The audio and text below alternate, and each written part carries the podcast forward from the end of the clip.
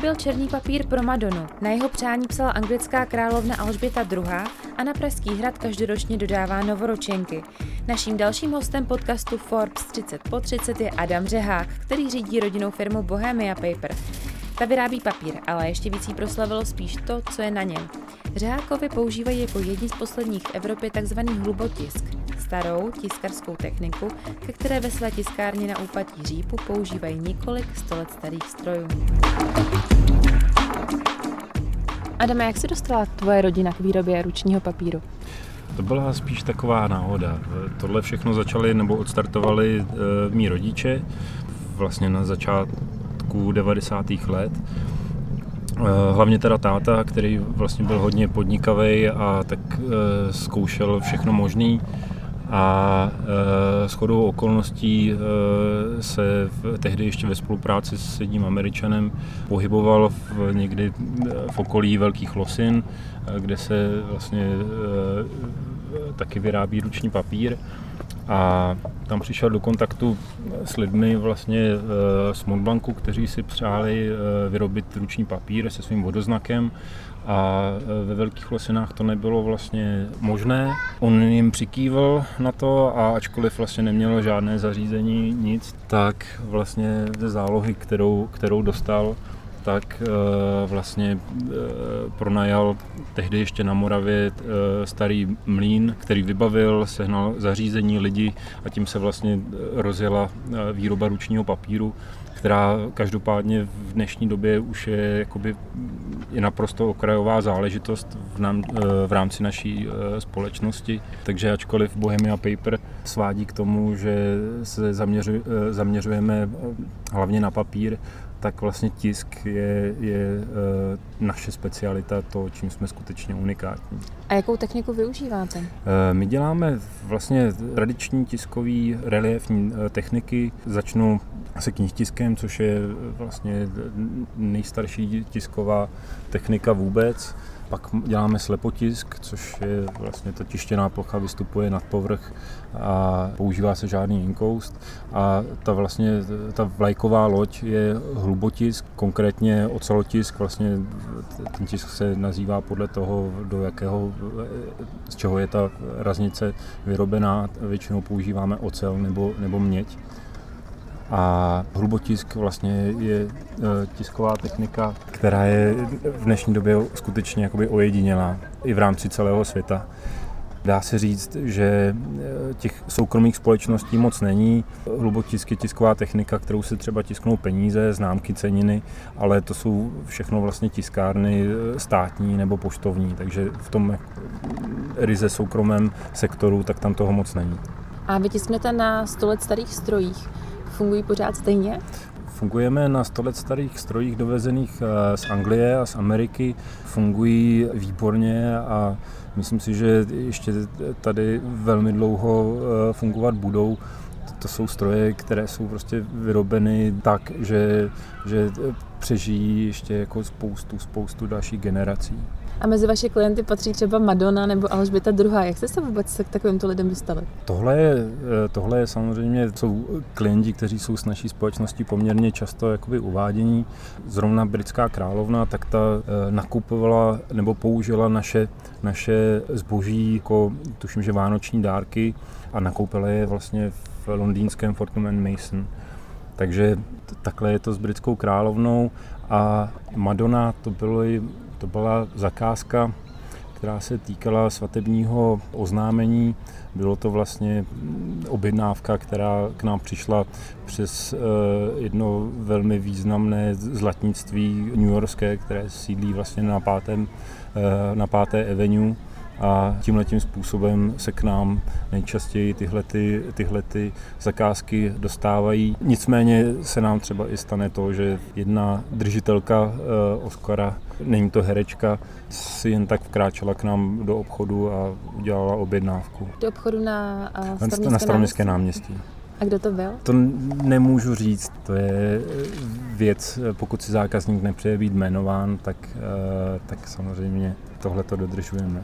A jedná se o jednorázové zakázky, anebo když potom jako se líbí jim ta práce, tak většinou se k vám zase znovu vrátí? Většinou, většinou jsou to jednorázové zakázky, záleží. Samozřejmě eh, tohle jsou eh, osoby, které často eh, cestují a spíš ty věci řeší nějakým způsobem lokálně podle toho tam, kde jsou. Nicméně máme i zákazníky, kteří u nás vlastně pracují nebo pracují, objednávají už dlouhá léta. Adame, kdy jsi převzal vůbec firmu od taťky? Je to přibližně dva, dva roky eh, zpátky, kdy jsem začal vlastně, kdy jsem převzal kormidlo a začal eh, tu společnost řídit sám. E, nicméně už vlastně od útlýho dětství, co pamatuju, tak od pěti let e, nějakým způsobem té společnosti vždycky pracoval a... Vyráběl si papír? spíš jsem dělal věci, které jsem dělat neměl, takže... Co třeba? Uh, šahal jsem na stroje, na které jsem šahat neměl. Uh, Snažil jsi se opravit, máchal, máchal, máchal jsem si ruce v kádích s tou papírovinou a klasicky jsem si tam hrál. Nicméně už od těch pěti let, kdy jsem jako si vydělal asi za pět hodin práce prvních 20 korun, tak, tak od té doby vlastně nějakou měrou se té, nebo v té společnosti e, pracuju. A ačkoliv vlastně jsem studoval práva a právem jsem se kolik let e, i živil, tak teď dělám něco, co mi je tak nějak jako životně mnohem bližší. Ty hodnoty jsou mi, které ta společnost vyznává, tak jsou prostě mi vlastní a, a dělám něco, co mě baví. A jak tu společnost chceš dál posunout, jak ji chceš rozvíjet? Tak e, tam hlavně ten stávající stav, nebo takhle, ten stav, jaký je teď, je, je postavený na značce Bohemia Paper, která je velmi konzervativní, je pro eh, velmi konzervativní zákazníky a mně je 30 a samozřejmě eh, moc se mi líbí práce, kterou ta Bohemia Paper dělá. Nicméně můj záměr je dělat stejně kvalitní věci, ale se současným designem. Takže už eh, v této době pracuju, pracuju na nové značce, která by vlastně měla tyhle ty tiskoviny přiblížit i, i mladším lidem. My vlastně jsme nikdy neměli žádnou nějakou reklamu, nebo rodiče neměli žádnou reklamu, neměli webové stránky, tak samozřejmě to jsou takové ty věci, které eh, jsou v dnešní době naprostou samozřejmostí, takže, takže teďka ještě usilovně pracuju na webových stránkách, e-shopu a obecně jako sociálních médiích. Takže to, to je teďka v tuhle chvíli asi hlavní e, náplní mojí práce. A jaký ty produkty máte konkrétně v nabídce tady na Staroměstském náměstí?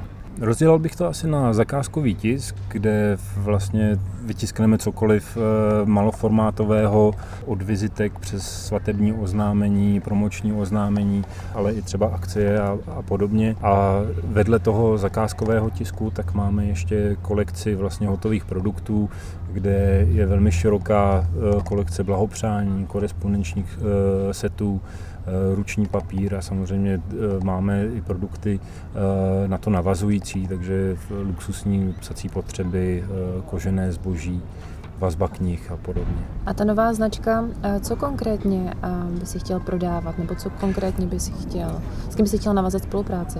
Tohle je ještě, ještě věc, o které jakoby stále, stále, stále přemýšlím.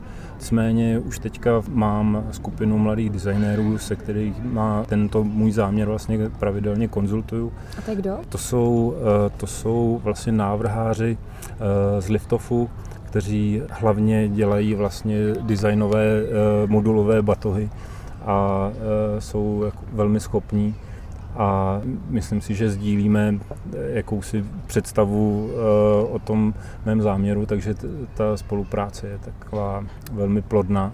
Co se týče těch produktů, tak samozřejmě to nebude možné jednak ku jedný eh, překlopit eh, z té konzervativní značky Bohemia Paper. Určitě to produktově bude muset být trochu odlišné. Pravděpodobně se víc zaměřím vlastně na nějaké uh, diáře, zápisníky, uh, možná i nějaké takové ty interiérové uh, doplňky ve smyslu nějakých plakátů a, a nějaká kolekce, řekněme, moderních přání tam určitě bude a korespondenčních setů taky, ale, ale hlavně se plánuju zaměřit na, na ty zápisníky a diáře. A Adame, kdy si vůbec zdobíš baterky? Dobím si baterky z pravidla o víkendu, pokud nemusím pracovat a teďka vlastně v posledním roce jsem si pořídil motorku, takže takže na motorce teďka trávím poměrně dost času. Ani ne před týdnem jsem se vrátil z roadtripu v Anglii, kde jsem ji téměř celou vlastně objel během deseti, deseti dní a na motorce aktuálně si asi ty baterky já dobím nejvíc a tam si nejvíc čistím hlavu a mimo motorku tak pak ještě klasický jako sport. A v té Anglii, jaký jsi tam měl počasí na motorce? Eh, typicky, typicky anglické počasí. Eh, dokonce i jedna dáma v Manchesteru mi říkala, že, že takhle špatný počasí tam dlouho uh, nepamatuje. Takže, ideální. Takže na motorku, na motorku naprosto, naprosto ideální. Nicméně i při, přes nepřízeň počasí jsem si eh, tenhle ten výlet eh, jako neuvěřitelně užil. Pozdravil jsem tam eh, pár známých a přátel, kteří jsou tak jako různě rozmístění po Anglii. Takže určitě to byl skvělý zážitek. A co máš za motorku?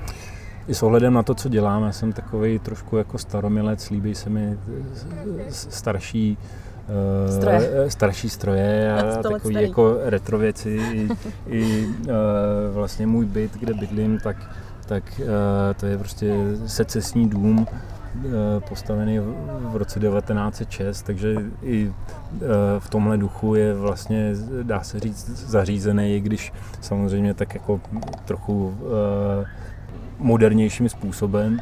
Takže ta motorka je takový 20 let starý černý naháč. Suzuki jede krásně. Nerozbilo se ti po cestě? Nerozbilo se mi vůbec nic. Eh, trošku jsem z toho měl obavy, ale, ale eh, jako dorazil jsem, dorazil jsem domů a, a slez jsem teda jako unavený z motorky, dal jsem pusu na nádrž a jako fakt jsem byl rád, že mě takhle jako dovezla v pořádku domů.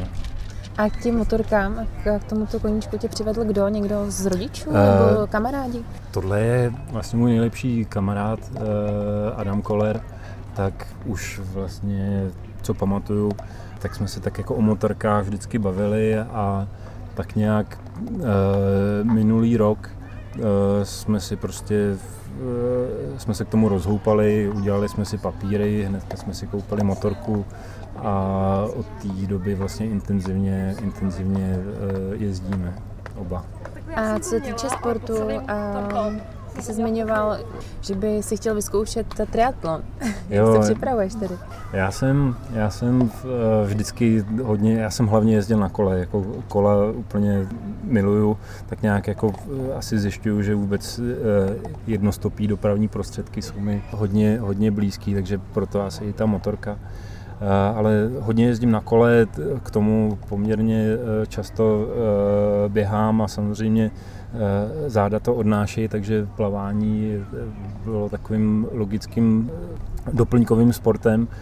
A když už dělám všechny tyhle ty tři sporty, tak je na snadě triatlon, takže, takže teďka v, jsme si v, s přáteli vymysleli takový jako náš vlastní závod, kterému pracovně říkáme hleníkový muž takže, eh, takže nás čeká ještě někdy v září takový, je to v zásadě čtvrtinový Ironman, ale to je teďka to, eh, co, čím si udržuju kondici a kde si taky čistím hlavu. A nějaký plány do budoucna, co se týče práce, co se týče tvého osobního života? Nějaké změny budou? Co ta cesta za štěstím? To jsem tady zmínil, zmínil uh, na začátku, tak uh, to je... Že nechci za štěstím, nebo každý že, chce no, být šťastný přesně, to, přesně tak, každý chce být šťastný, takže já teďka se snažím dělat věci, které mě dělají šťastným. A, uh, a co třeba kromě toho sportu? Uh, tak samozřejmě... Grilování s, lidma z baráku. Přesně, přesně tak, jo, tak je to, tak já si myslím, že je to o tom, že člověk musí dělat věci, které mu dělají dobře. Jo, takže to je jedna, jednak i práce, tam je mi velmi dobře eh, dělat aktivity, které ho baví, takže motorka, všechny tyhle ty sporty. Ještě teďka plánuju kurz na samostatní seskoky s padákem, takže, takže to je taková jako další je moje taková jako sport. motivace. Eh, extrémní sport, tak to ani není moc sport, tak člověk jenom minutu ani ne padá, pak se otevře padák. To není pro lidi. taky ne. to, se, to je jak s letadlama, jo? to je nejbezpečnější, v zásadě to je jako nejbezpečnější sport. Teda. Je to určitě mnohem méně nebezpečný než třeba taková cyklistika. No, takže eh, tohle jsou, tohle jsou věci, které mě teďka tak nějak jako čekají. Jaký je tvůj návod na štěstí? Tenhle návod stále ještě trošku hledám, ale eh, určitě klíč k tomu je dělat, co tě baví a obkupovat se lidma, který ti dělají dobře, který máš ráda, který ti nějakým způsobem eh, obohacují a naplňují. A co když přijde nějaký neúspěch? Nebo ty konkrétně se něco si nepodařilo, že jsi si řekl, že na to jako kašle, že už třeba si to chtěl vzdát? A nakonec tak jsem, jako, jako nakonec vyhecovala k tomu, aby se to někam posunul? Uh, to spíš tak jako v obecné rovině, ale, ale překážky v životě prostě přicházejí a je potřeba prostě uh, jít vždycky dál. No. A zatím to vždycky šlo. Takže jsi šťastný? Uh, myslím si, že jsem šťastný. Vždycky může být líp a vždycky může být hůř, ale uh, rozhodně jsem spokojený. A nějaký tvoje plány, co se týče rodiny? Rodiny. Uh, Postavit si barák, království? uh, ba, barák, království nevím, ale tak samozřejmě, samozřejmě určitě, určitě plánuju si najít nějakou fajn holku a pořídit si psa, časem děti, uh, takový ten klasický scénář. Takže, Takže budeš hledat doma? Budu hledat to československý holky. to, je, to, je, to je asi rada jako do života, jo? to je klíč ke štěstí. Že se tady máme dobře. Máme se tady, já myslím, že se tady máme dobře. A třeba cestování, ty rád jezdíš na hory, tak eh, v tom cestování bys chtěl pokračovat, nebo teď se chceš věnovat hlavně práci a zaměřit se na novou značku a tak usadit se trošičku víc? Já si myslím, že je potřeba tohleto nějakým způsobem pořád držet vybalancovaný. Pracovat neustále v zápřehu to prostě je, je ten nezdravý člověk, člověka to vždycky dožene, takže myslím si, že taková ta jako e, přirozená regenerace je e, na místě, jak se říká při trénincích. Jo? Prostě e, regenerace je stejně důležitá jako trénink samotný a to platí vlastně obecně takhle třeba s tou dovolenou. Takže teďka se úplně v nejbližší době nechystám, takže spíš to budou takový ty víkendové výlety, nicméně teďka se svojí zálibou v, v motorkách, tak, tak mě láká taková projížďka po Větnamu. Tak to je něco, co bych chtěl, co bych chtěl zrealizovat asi během příštího roku v zimě. Ještě vlastně s svým kamarádem Adamem tak plánujeme takovou jakoby kratší túru na východ. Chtěl jsem to nějak projet přes asi Polsko, Slovensko, Ukrajinu, Rumunsko a přes Maďarsko na zpátek, ale ještě úplně nevím, kdy, kdyby k tomuhle jako mělo dojít. No. Tak já ti přeju šťastnou cestu a děkuji za rozhovor. Já moc děkuji.